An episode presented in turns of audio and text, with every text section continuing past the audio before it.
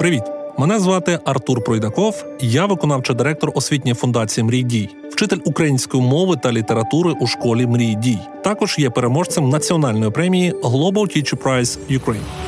У другому сезоні Мрій дій подкасту ми будемо говорити про сучасну освіту, про навчальні підходи, які працюють, про нову успішність та про те, як школа може готувати до життя подкаст, який допоможе батькам та освітянам налаштуватися на новий навчальний рік. Будемо максимально корисними для вас та вдячними за поширення цього важливого контенту.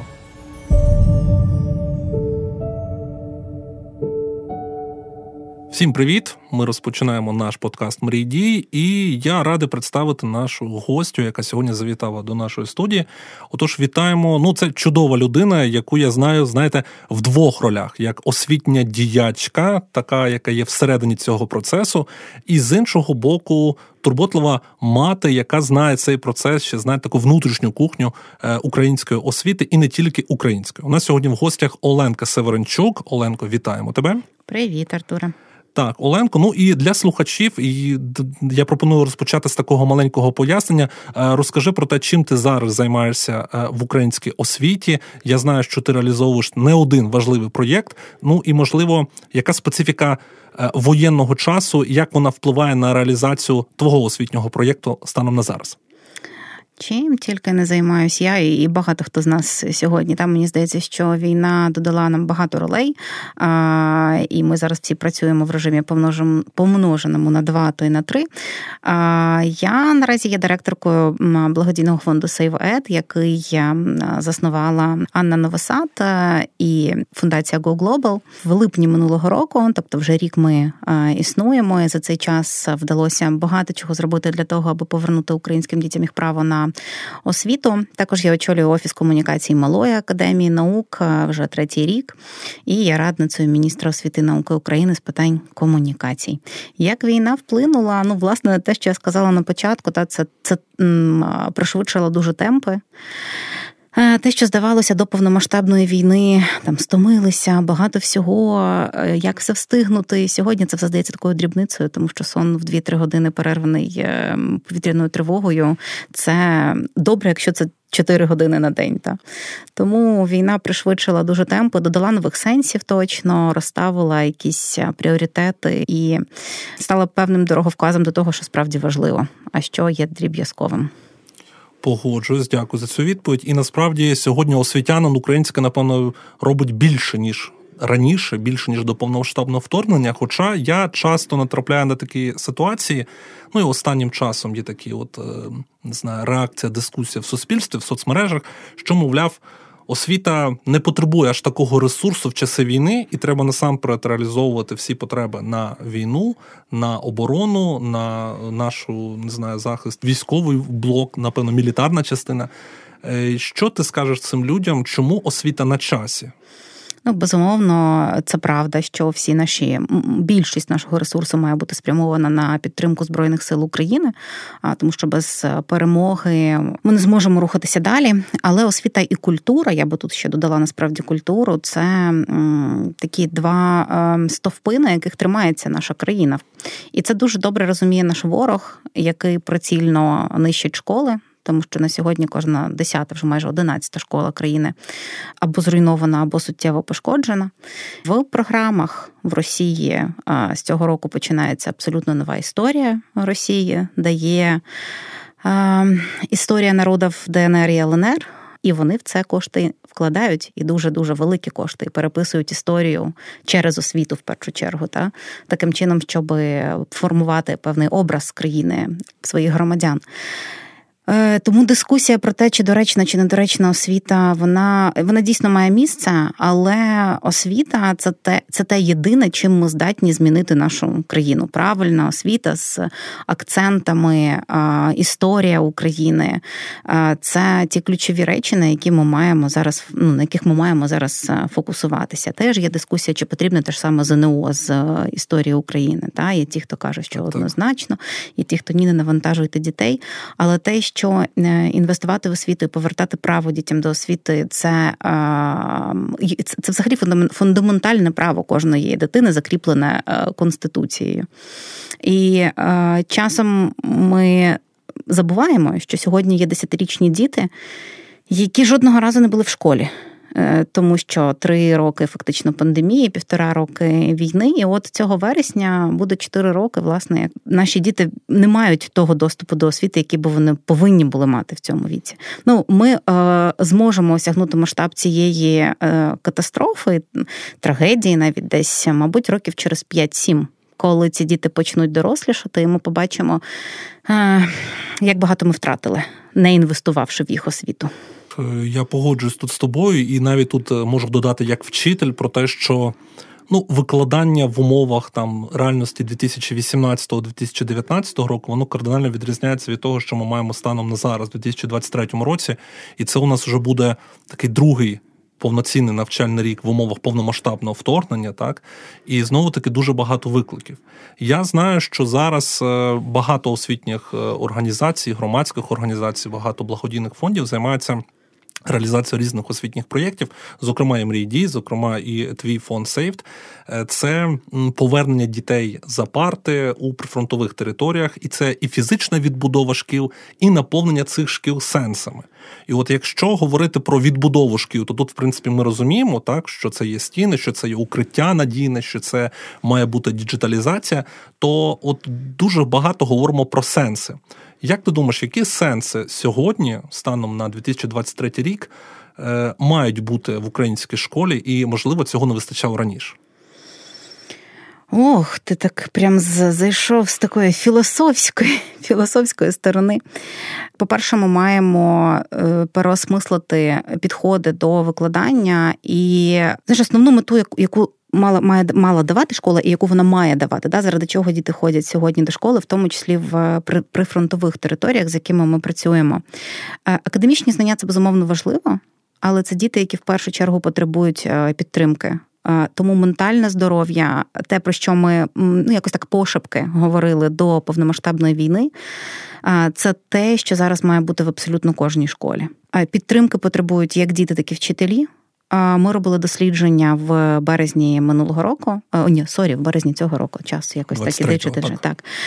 В березні 23-го року про стан освіти за підтримки міжнародного фонду відродження 84% вчителів. Це до речі, дані ще з одного дослідження з Go Global, дослідження про українське вчительство в умовах війни.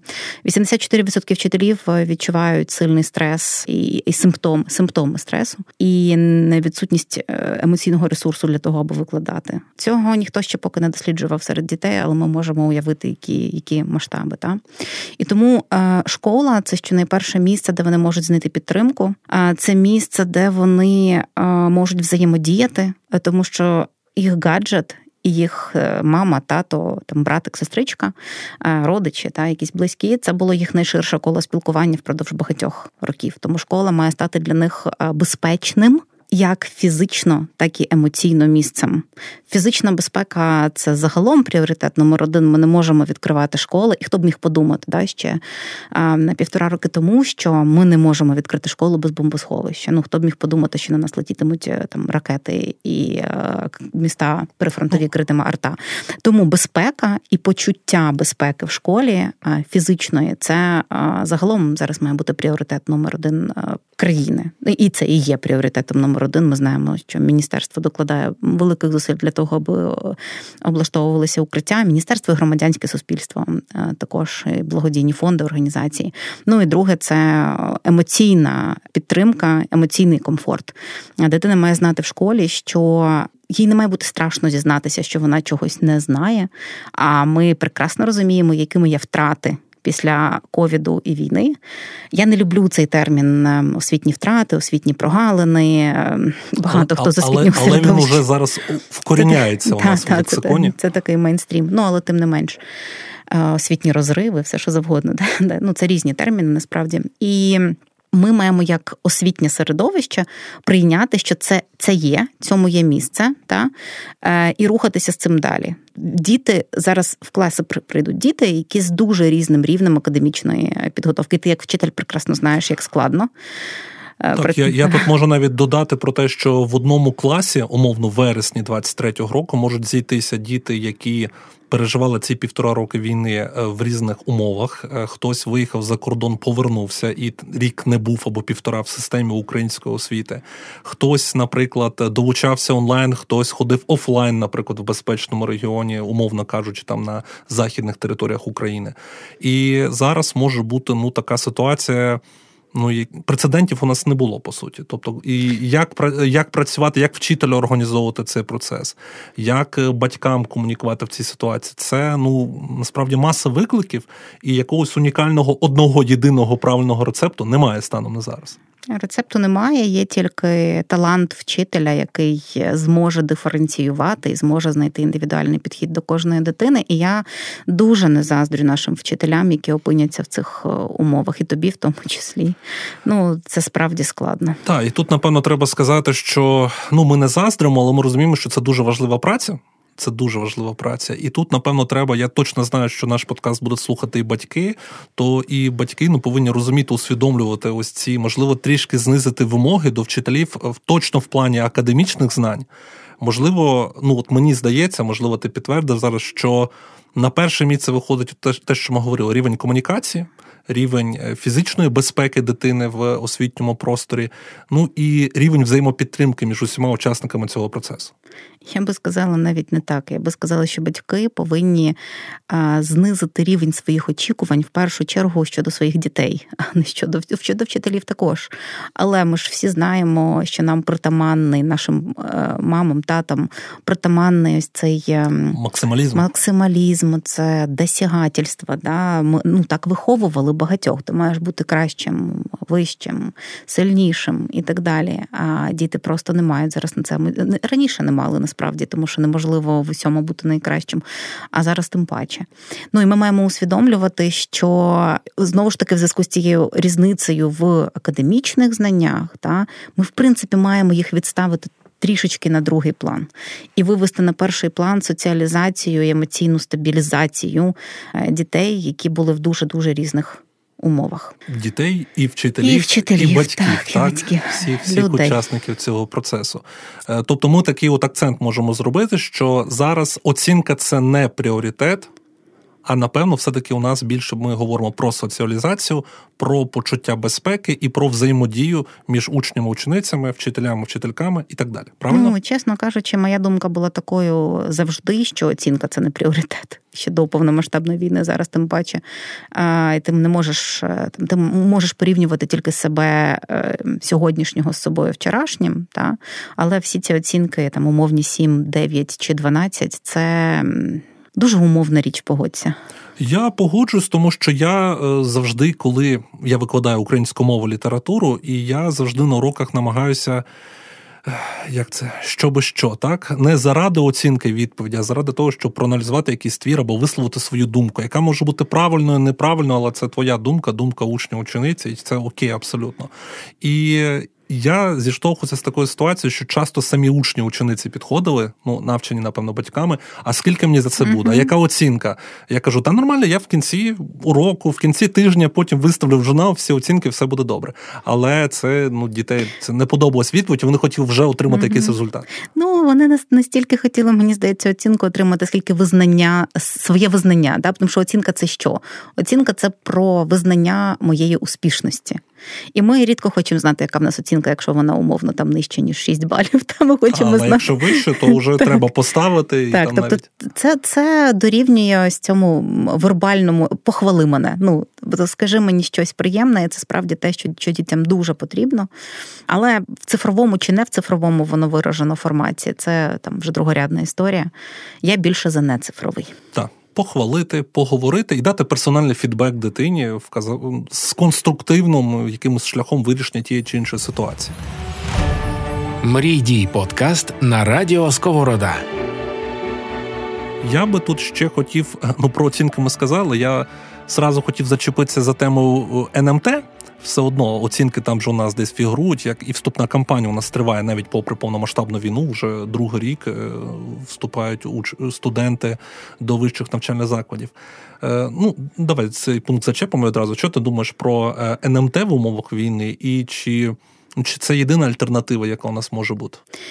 Е, ну, як на мене, загалом реформа зовнішнього незалежного оцінювання це найуспішніша реформа в освіті, яка відбулася з часів незалежності, е, тому що вона відкрила доступ, чесний доступ дітям до здобуття вищої освіти без хабарів. І е, задача сьогодні в жодному разі цю реформу не втратити. Ми розуміємо, е, ми як суспільство ще не готові переходити на інші якісь етапи. В нас немає цього рівня довіри між школою і університетом. Ну як, наприклад, в інших країнах, як в Канаді, де зараховуються бали зі школи для вступу до університету, да? чи в ряді інших країн OECD. Е, ми, як країна, до цього ще не готові, тому що знову з'являться корупційні ризики. Знову ми прекрасно знаємо, як це працює. Ну тобто е, ЗНО унеможливило це. Ми розуміємо, що це, звісно, не найкращий з варіантів, який міг би бути. Е, і е, Український центр оцінювання якості освіти працює над тим, аби вдосконалити НМТ, і аби якомога ці предмети якомога швидше предмети розсинхронилися, і ми продовжили складати діти, продовжили складати зовнішнє незалежне оцінювання. От але на сьогодні відмовлятися від НМТ як формату точно не можна, попри його там деякі недоліки, технічні, особливо цього року було там ряд технічних проблем. Утім, е, це радше вимірюється десятками кейсів. А ЗНО складало кілька сотень тисяч дітей. Е, е, НМТ да, складали кілька сотень тисяч дітей. Тобто ясно, що є над чим працювати. Але це на той випадок, коли ці негативні приклади змінюють максимально кардинально негативно всю ситуацію. Всю НМТ. ситуацію загалом по країні, яка би була, якби не було НМТ. Ну і я тут теж е, до твоїх слів е, долучаюся і підтримую, тому що я протягом шести років викладав на Сумщині в державній школі, е, в муні... не в муніципальній комунальній школі. І я просто пам'ятаю, що дійсно ЗНО це така, знаєте, путівка для талановитих здібних дітей, які багато зусиль докладали до того, щоб підготуватися, вступити кудись в Київ чи в Харків, а можливо там десь у Львів, і так далі. І так далі. І тому ця можливість вона залишається дуже актуальною для багатьох учнів і багатьох випускників випускників по всій Україні навіть зараз в умовах повномасштабної війни. Ну і давай відверто пороги прохідні до університетів вкрай низькі. Так, так тобто зараз ну... це дитина, яка учень, е, випускник школи, який має рівень нижче середнього, може вступити в. Університет без жодних проблем навіть на так. бюджетну форму. Ну тобто, як держава, мені здається, в цьому випадку зробила крок на зустріч для всіх, хто хоче здобувати українську вищу освіту саме в Україні. Так. Я би тут ще хотів один момент зачепити. Ми говорили про те, що умовно в вересні 23-го року, в цьому навчальному році, у нас можуть в класі зійтися різні учні е, з різних територій, з різним бекграундом за останні там 2-3 роки, де вони провели, як вони робили і що. Але я точно знаю, що багато дітей і багато батьків. Мають такий досвід е, перебування за кордоном України і навчання в інших школах зокрема в школах Європ... країнах Європейського Союзу, можливо, десь на іншому континенті, навіть і так далі. І я би тут хотів е, звернутися до тебе, тому що я знаю, що е, у тебе, як у мами, є також досвід, і е, твої діти чи зараз навчаються або навчалися за кордоном, зараз ти розкажеш. І от у мене є таке питання, щоб от ми також це проаналізували, тому що ну, багато людей відкри... відкрили для себе цей світ, що там за кордоном відбувається в освіті. Чим, на твою думку, відрізняється школа за кордоном від е, такої, ну візьмемо таку традиційну е, українську школу, е, і що ми можемо точно взяти з собою з досвіду закордоношків в українську школу? Що ми можемо позичити, можливо, без якихось там мегафінансових інвестицій, і можливо там без якихось курсів підвищення кваліфікації, якісь такі концептуальні моменти. Ось я б сказала, що все, що ми можемо запозичити, не потребує ніяких фінансових інвестицій. І дуже часто українські школи мають е, не гірше, якщо не краще, забезпечення інфраструктурної школи. Тобто, да, я як мама маю досвід навчання моїх двох доньок в школі в Англії.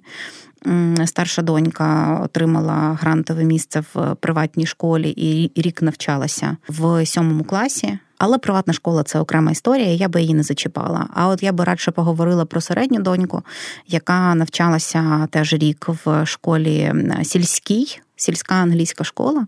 Сільська англійська школа, так. Так, де є теж в класі 30 дітей, які в нас, де є на цих 30 дітей два вчителя, які працюють з 8 ранку до 4 дня, тому що в Британії школи до 3.15. Ну, ясно, там вчителеві ще потрібен якийсь час, да, щоб підготуватися, а щоб група зібратися. подовженого дня там залишається? Ні, група подовженого дня немає, е, але є якісь домовленості з садочками поруч, і щось там є. Я цим не користувалася, але угу. такого е, такої практики, як група подовженого дня, в Англії немає. Так от, в моєї середньої доньки е, аутизм, і вона дуже складна в плані соціалізації. Їй 4 роки було, коли вона пішла в школу в Англії. І, власне, чому ми там лишалися? Тому що я за перші місяці зрозуміла, що той прогрес, який вона отримує без якихось ем, додаткових занять і методик, якихось специфічних, та в школі він для мене безцінний, тому що ця школа підготує її дуже добре до першого класу в українській школі. Ставлення і прийняття. Це дві базові речі, які ми маємо перейняти від школи ну принаймні з мого досвіду, з англійської школи. Та кейси дуже різні. Я знаю багато поганих кейсів, коли діти не змогли інтегруватися, коли вчителям було відверто байдуже. Ем, Ти маєш на увазі там, українські діти не могли інтегруватися. Так, угу. так, так, так. В англійських школах таких кейсів дуже багато. І ще скажу, що в наших школах також є багато переваг, і ти це можеш пізнати тільки в порівнянні. Ну, я як освітянка, в мене в принципі замилені трохи очі, та але. Е, там абстрагуючись від цього, як мама, я скажу, що наші школи багато в чому е, дуже хороші. Але прийняття дитини і сприйняття її, да, такої, яка яка вона є, е, це, мабуть, базова річ, якої дуже бракує тут в Україні. У них немає е, особливого ставлення до дітей, які чимось відрізняються. В них кожна дитина особлива. От це е, такий, такий, знаєш, е, філософія будь-якого вчителя.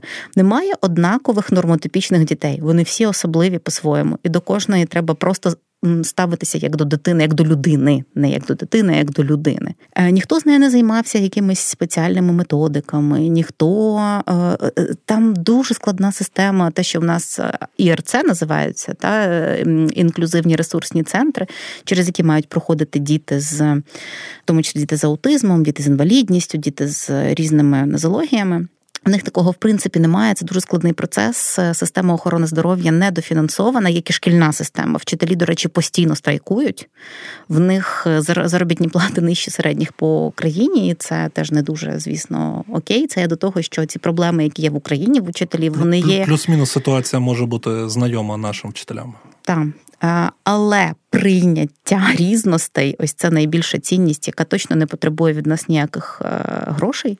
Вона потребує десь зміни. Ось тут, та в голові, тобто переключки першої певної переключки. Да. Ну, от, власне, це, це, мабуть, ключове. Тобто ми ми говорили про прийняття, коли вчитель чи вчителька приймають учня чи ученицю як особистість.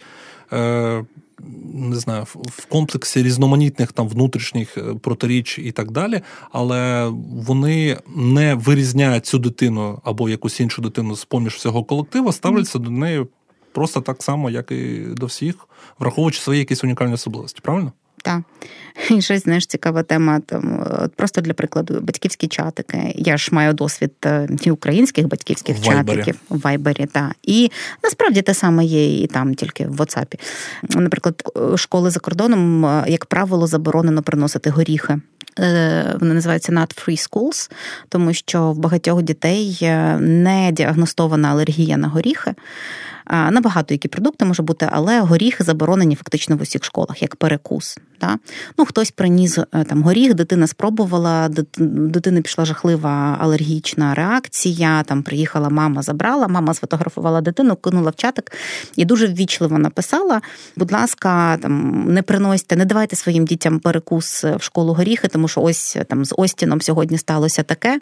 Що би було в нашому чатику? Я вже знаю, що би було. Знаєш, це би понеслось. Е, це особиста проблема вас і вашої дитини. Моя дитина їсть горіхи. бо Пішли суцільні співчуття. типу, бідний Остін, нехай одужує. А потім якась мама каже, Боже, це, мабуть, я випадково дала горіхи. Ну, тобто, зовсім інший, інша модель спілкування, вона побудована на співчутті, а не на агресії. Не на образах, не на образах. що це ви зробили, і ви винні, і ми так, підемо ще так, далі так. жалітися. Так, і це теж суттєва різниця в батьківському налаштуванні. Тобто тут ми можемо говорити про ну справжні в хорошому сенсі партнерські відносини між батьками, між е, вчителями так. в школі. Чудово. Так. Е, я ще е, готувався до нашої розмови навіть трішки, і побачив, що ну у тебе є деякі такі дописи в Фейсбуці, які просто мають не знаю десятки, сотні тисячі репостів поширень, і вони були про досвід твоєї дочки Марусі коли ти виставила Е, ну, орієнтовний розклад, uh чим займається Маруся, власне кажучи, в англійській в приватній школі, так? так? І я просто зачитаю деякі там є уроки, а можливо, це блоки, ментальне здоров'я, дизайн технології, є окрема фізична культура, є окремо спортивні ігри, є блок музики. І це ми говоримо про восьмий клас англійської школи і сьомий клас. Сьомий клас англійської школи, шостий української. Шостий української. І отут е, який це досвід от середньої школи? якщо ми поговоримо, е, які предмети, можливо, там приємно вразили Марусю, можливо, щось було таке несподівано для неї і для тебе, як для мами. А можливо, якісь кейси можна вже сміливо інтегрувати в середню школу в Україні. Е, це був дуже нетравматичний досвід. Це теж я точно можу сказати, попри те, що в сьомому класі в неї було 22 предмети. Тобто, коли ми говоримо про те, що наші діти перевантажені кількістю предметів, е, насправді не стільки в кількості справа, скільки в підходах до їх викладання, е, в правильності розкладу. В неї школа повного дня. Ну, тобто ці 22 предмети, та, вони розкладені умовно з 8 і вона приїжджає в школу о 8 ранку. Тобто з 8 до 5 з гаком, там 5.30. Це, це, це повний день. І в чому я переконалася вкотре, ніби мені не потрібно було це переконання, але я знову його е, зробила для себе. Е, любов до предмету і успішність предмету залежить напряму від того, який вчитель е, викладає. В Україні у нас прекрасна школа, і я би дуже хотіла, аби вона туди повернулася. Це Київська школа номер 5 Печерського району. Але математика була точно не її улюбленим предметом. Тут вона стала одним з її улюблених предметів німецька мова, в якій вона, яку вона просила мене, мама, будь ласка, поговори з директором. Я не хочу вивчати цю німецьку. Це ж моя друга іноземна в Україні мається на увазі. В неї найвищий рейтинг е, в класі в англійській школі, тому що вчитель вона захоплена вчителем. Ну і звісно, предмети, які у нас лишаються десь там позаду, такі як, наприклад, мистецтво. Музика, мистецтво, За спорт та залишковий якийсь принцип. Та от у них, наприклад, спорту 13 годин на тиждень. Це щодня по 2-3 уроки різних занять е, спортивних які показують можливості там ігор. От там якийсь семестр це крикет, якийсь семестр це футбол, якийсь семестр це хокей на футболі. Тобто е, хокей на є... ж кажу, хокей на футболі, хокей на траві. А є право вибору, чи це обов'язково? Ні, це обов'язково. Школа сама визначає е, з огляду на свої інфраструктурні е, можливості, там погоду, яка є зараз. Та? І е, спорт насправді це був предмет, який вона для себе, як і математика, повністю перевідкрила, тому що в українській школі дуже все було погано, не складалося зі спортом, вона боялася м'яча і булили за те, що там ти боїшся зловити м'яч. Та? І те, що теж вона відзначила. В англійській школі спорт це взаємна підтримка. Тобто, коли тобі щось не вдається, ти там не зловив м'яча, і команда програла, до тебе підбігає вся команда і підбадьорює тебе, і каже, що все буде добре, не хвилюйся. Цього разу так, наступного буде інакше. А в нас це перетворюється на на такий булінг. Це круто. Це круто такий. Так, і вона зрозуміла, що спорт це про взаємну підтримку, про командність, е, про стратегію командну. От про такі речі, ну які ми перед собою в галузі спорту, да, з фізичного виховання. Спорт це інше, все таки це більш професійний напрямок е, фізичного виховання не ставимо. Ну я пам'ятаю свій досвід навчання в школі, і це була більш індивідуальна історія скласти норматив, пробігти так. 30 метрів 60, і Якщо ти пробіг поганенько, то треба ще раз перескладати. Або, або ти лузер. Або щось з тобою не так. І це може ну, в моєму досвіді було таке, що мені це вчителька говорила, вчителька фізкультури, що ти не можеш підтягнутися два рази. Що це таке взагалі? Куди ти далі ти з цим по життю підеш? Ну, нормативи це те, що е, вже чого вже немає в державних стандартах. Це те, від чого наша система теж позбавилася нарешті. Да? І наші Але, діти також. Ну, от командність, я скажу, що. В деяких школах я це можу помічати, саме коли акцент іде на командні види спорту і взаємопідтримку. Але часто це ну про конкуренцію і там якусь агресію між цими, навіть якщо клас е, об'єднати в дві команди, якусь там не знаю, двосторонку зіграти в баскетбол, то це буде одна команда проти іншої. Так дуже. Ну, конкуренція це нормально. В них теж є конкуренція в певних межах. Там так, але питання, як ти реагуєш на програш, і як ти реагуєш на цю конкуренцію після гри. Там є ось ця культура взаємної підтримки. Та, ми, ми в грі, ми рубимося. Але після гри ми обіймаємося, вітаємо одне одного. І ми друзі, однокласники так. і партнери. Мрій дій подкаст на радіо Сковорода. Насправді це дуже класно, і тут важливий момент, який треба виокремити. Е, ти говорила про те, що е, в Україні деякі предмети не подобались е, твоїй доці, але в Британії вони розцвіли з новими якимись фарбами, ці кольорами ці предмети, і це залежить від учителя. І тут важливий меседж, я знаю, нас теж будуть слухати і вчителі, і освітяни, що насправді від нас дуже багато чого залежить. Від нашої любові до свого предмета, від нашого не знаю, якогось хорошого почуття азарту до свого предмета, тому що ну не все вимірюється тільки формулами тригонометрією чи правилами узгодження іменника з дієсловом чи підмета з присудком і так далі. Тому є деякі речі, які ми можемо транслювати, і е, ці ідеї будуть знаходити якийсь не знаю, відповідь від е, дітей, власне кажучи. І тут е, ми так не заплановано, але поговорили і про е, початкову школу, і поговорили трішки про середню школу. І я знаю, що зараз ви з групою однодумців буквально щойно розробляли проєкт профільної старшої школи. І, зокрема, наскільки я розумію, це буде такий проєкт, який буде реалізовуватися в ліцеї в Житомирі. Е, що це за нова профільна старша школа, і чи можна це масштабувати на всю Україну? Тому що ну зараз теж така дискусія, що робити в старших класах, е, що таке профорієнтація, чи треба змінювати, чи ні. Е, взагалі, що робити? Ну, я пам'ятаю точно, коли я йшов з 9 класу в 10, потім в 11, 10 клас був такий розслабуха, тому що немає іспитів, і ти якби в школу ходиш, навчаєшся, але ну я в цей час більше якби пізнавав себе, грубо кажучи, в стосунках з іншими людьми і так далі. і так далі. А в 11 там я розумів, що в мене будуть якісь випускні іспити. Як ми зараз бачимо е, нову а можливо, не знаю, якусь оновлену профільну старшу школу. Ем, дивись, насправді ось цей 10 клас розслабуха, те, про що ти говориш, та е, це це зараз стає поширена дуже практика в країнах, які реформують свої старші школи. Зокрема, дуже класний кейс Ірландії. Я не буду зараз на ньому детально зупинятись, можна там почитати про їх реформу. Але в них 10 клас це клас, от як ти кажеш, пізнання себе. І е, умовно, коли ти знаєш, що ти ще нікуди не поспішаєш в тебе ось є ще цей рік для того, аби зрозуміти, куди би ти хотів рухатися, чи хотіла рухатися, а далі 11, 12 і там в них є, здається, 13 як такий перед вступом до університету. Е, це вже класи, коли ти обираєш свій напрямок і ясно там працюєш багато для досягнення певних цілей.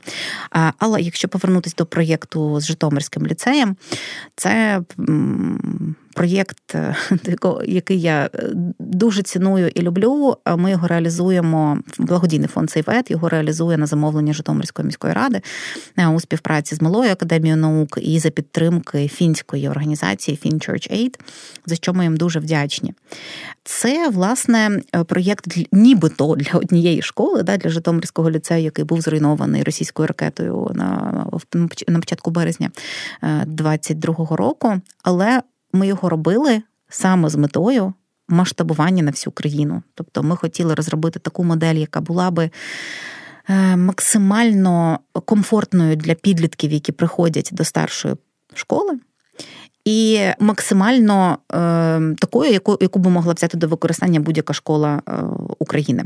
Ми трошечки випередили час, тому що на сьогодні ще немає державного стандарту старшої школи, але в нас вже є програми старшої школи, і це насправді е, ну така авантюра і експеримент узгоджений з розробниками стандарту. Ми вирішили піти зворотним шляхом. Спершу написати, дати вчителям талановитим творчим вчителям повну свободу і занурили їх в таку атмосферу, аби вони повністю по-новому подивилися на те, якою має бути старша профільна школа, якою має бути їх галузь. Ну, галузь мається на увазі математична галузь, та, літер... Е, е, мовна галузь, мовна галузь, історична галузь і так далі. І ти знаєш, коли ти даєш людям ось цю свободу, і вони працюють абсолютно без рамок, знаючи, що в них немає ще державного стандарту, і в них е, політ фантазії. Нема це, на що озиратися. Так. Це фантастика. І розробники ми ось повернулися з е, Writing Camp. Це такий формат, коли збираєш всіх розробників в одному місці під одним дахом впродовж тижня, е, аби вони доопрацювали, дошліфували свої програми. І з нами були розробники стандарту: Роман Шиян, Юлія Романенко, Олена Лінник, які власне будуть розробляти стандарти. Та? І це насправді насправді класний шлях, тому що вони бачать, яким має бути стандарт для того. Щоб програми під нього е, підлаштовувались. Тобто це зворотний шлях, да? не спершу стандарт, а потім під нього програми. А ти дивишся, якими можуть бути ці програми, потім створюєш стандарт. Так от у нас теж 10 клас, це клас такої достатньо ем, розкачки. Ми ми вже орієнтувалися, ясно, що на нову українську школу, на трирічну старшу школу. І е, уяви собі. Ну, всі знають, що е, кожна громада до початку вересня 2024 року має створити свою освітню мережу.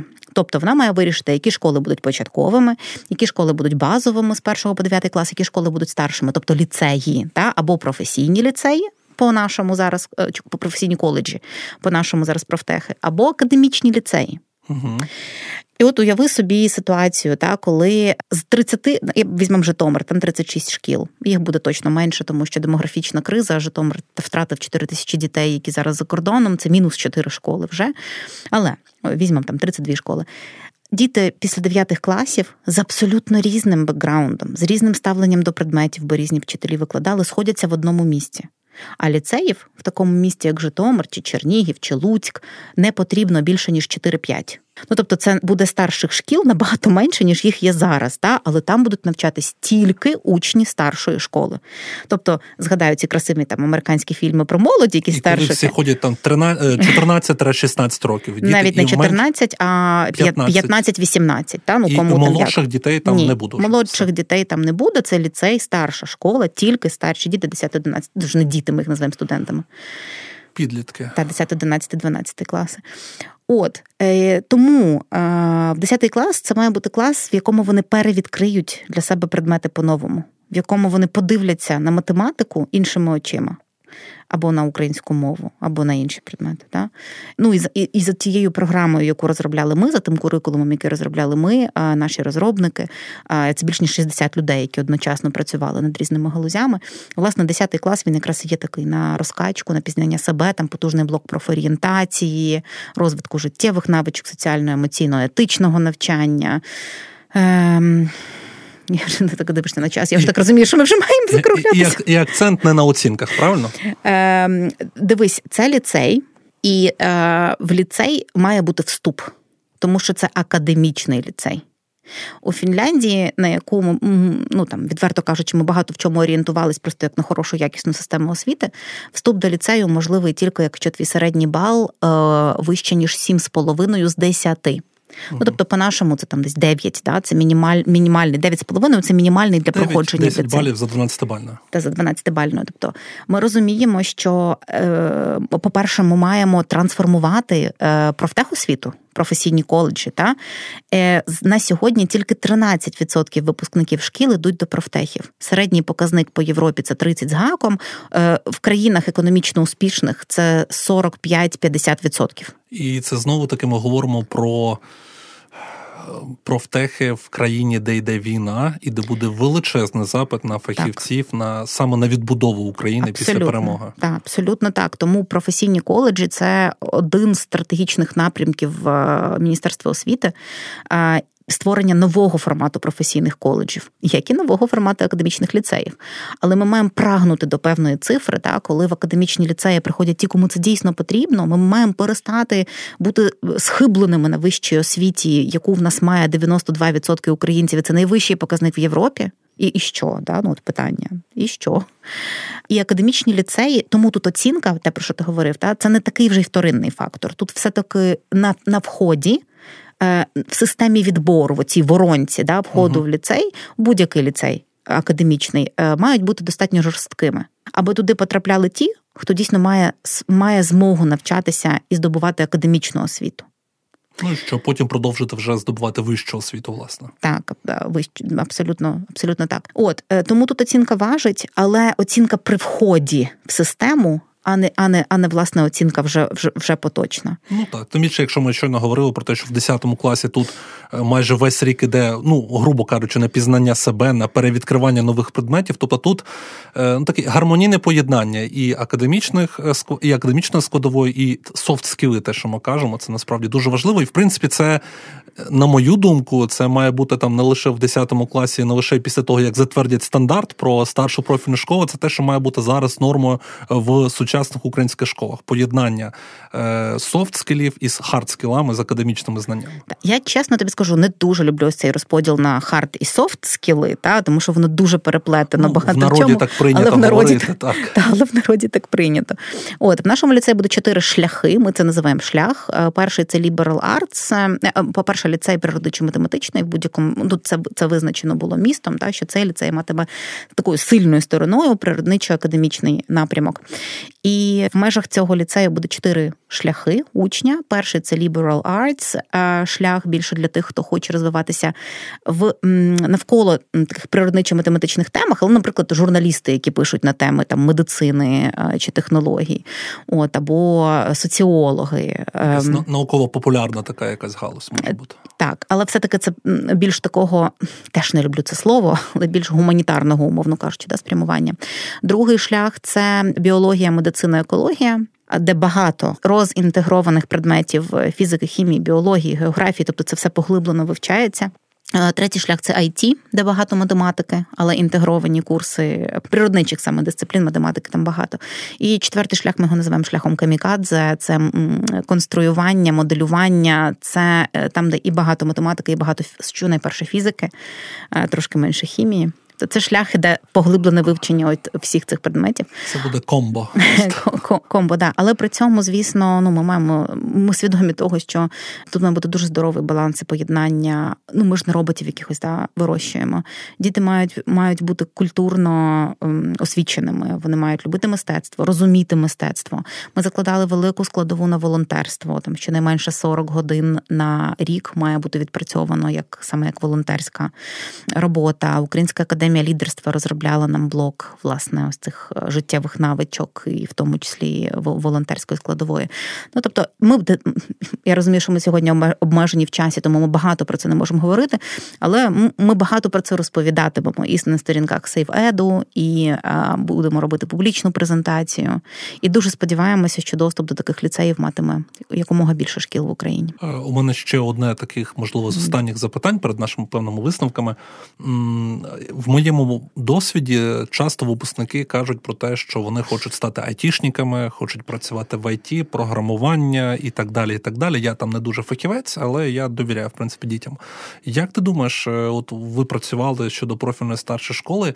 Чи бачиш ти якісь перспективи, якщо якісь інакші професії будуть користуватися попитом, крім тільки сфери IT? Чи ви а тут все дуже просто? Це все буде залежати від того, скільки грошей платитимуть в тій чи іншій сфері.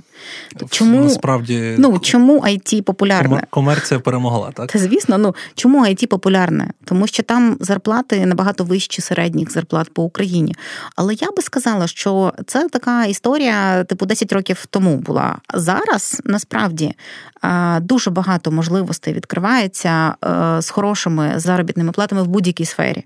Ну, ти як вчитель, е, правда, не будеш заперечувати, що хороший вчитель може заробляти так, як хороший, айтішник. хороший вчитель. Ну я не знаю, як айтішник, але так, хор... айтішник початківець. Але хороший вчитель точно може е, бути реалізованим не тільки на основному місці роботи в школі, наприклад, брати так. участь в інших проєктах і в принципі може мати достатньо непогану зарплатню. Абсолютно, е, це не применшує того, що в школах мізерні зарплати вчителям, і це має бути змінено. І я точно знаю, що на рівні президента і Міністерства освіти і науки України ця тема активно обговорюється, і це один з пріоритетів підвищення зарплати вчителям, тому що.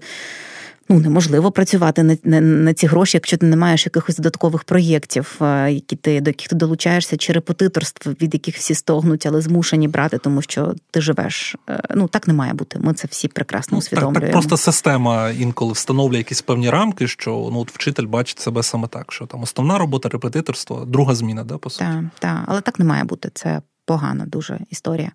От і слухай, купа є професій, які, в яких можна гарно заробляти. Е, інша справа, що не всі вони до певного часу цінувалися нашою Україною. Тому у нас вихолощені інженерні спеціальності, у нас жахливі показники вступу на фіз... на факультети фізики, хімії. Знову ж таки, в підготовці е, проєкту старшої профільної школи Житомир. В Житомирі ми аналізували вступні показники е, цього року. Житомирський е, Поліський Поліський державний університет, це колишній педагогічний університет. 103 бали це середній бал вступника на факультет хімії. Тобто це вчителі хімії, які вступають зі 103 балами ЗНО. Максимум 200, я нагадаю. Максимум 200, мінімум 100. Да? Тобто... Так, я просто ну, люди будуть слухати, щоб розуміло, що це три бали, по суті, набрати треба із. Так, це можна було не вчитися взагалі, і просто е, це теорія ймовірності, да? вибрати всі А і. І, і десь е, три бали набрати собі.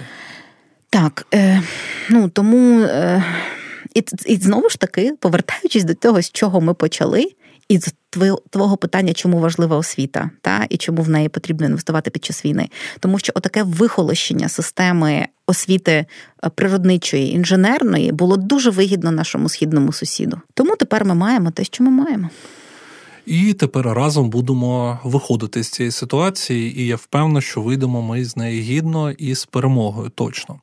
Е, якщо фіналізувати нашу сьогоднішню розмову, то ми можемо сказати, що нам є що запозичувати з закордонних шкіл. Зокрема, ми говорили про прийняття е, різних учнів як особистостей, так різних учнів та учениць. Ми говорили про те, що кожен вчитель, кожна вчителька може зарядити своєю хорошою позитивною енергією е, різних дітей, які можуть наново закохатися в той чи інший предмет, навіть в математику, тому що я ще поки ну в своєму житті не зустрів того вчителя або ту вчительку, яка мене зможе змусить закохати в математику математику, але це моя зона росту, напевно. Поговориш про це з Ілею Філіповим. Так, Він, добре. до речі, математики, вчитель був тривалий час. Так, добре. І е, якраз ми можемо сказати про те, що наступний навчальний рік він буде сповнений різних викликів і для дітей, і для освітян, і для батьків. Але сьогодні ми багато говорили про партнерство, що зараз точно не варто перетягувати ковдру одне на одного. Зараз точно варто домовлятися, співпрацювати і разом виходити на якусь таку певну хорошу фінішну пряму. Олена, а що ти побажаєш е, вчителям, батькам в цьому навчальному році? Я би побажала всім е, стійкості, взаємного розуміння і підтримки. Це ті стовпи, на яких ми можемо втриматися. Наступний навчальний рік і не тільки наступний навчальний рік. Так, золоті слова. З нами була сьогодні Оленка Северенчук, і це був Мрій Дій подкаст. Слухайте, поширюйте і до нових зустрічей. Привіт! Мене звати Артур Пройдаков. Я виконавчий директор освітньої фундації Мрій Дій, вчитель української мови та літератури у школі Мрій Дій. Також є переможцем національної премії Global Teacher Prize Ukraine. У другому сезоні Мрій дій подкасту ми будемо говорити про сучасну освіту, про навчальні підходи, які працюють, про нову успішність та про те, як школа може готувати до життя. Подкаст, який допоможе батькам та освітянам налаштуватися на новий навчальний рік. Будемо максимально корисними для вас та вдячними за поширення цього важливого контенту.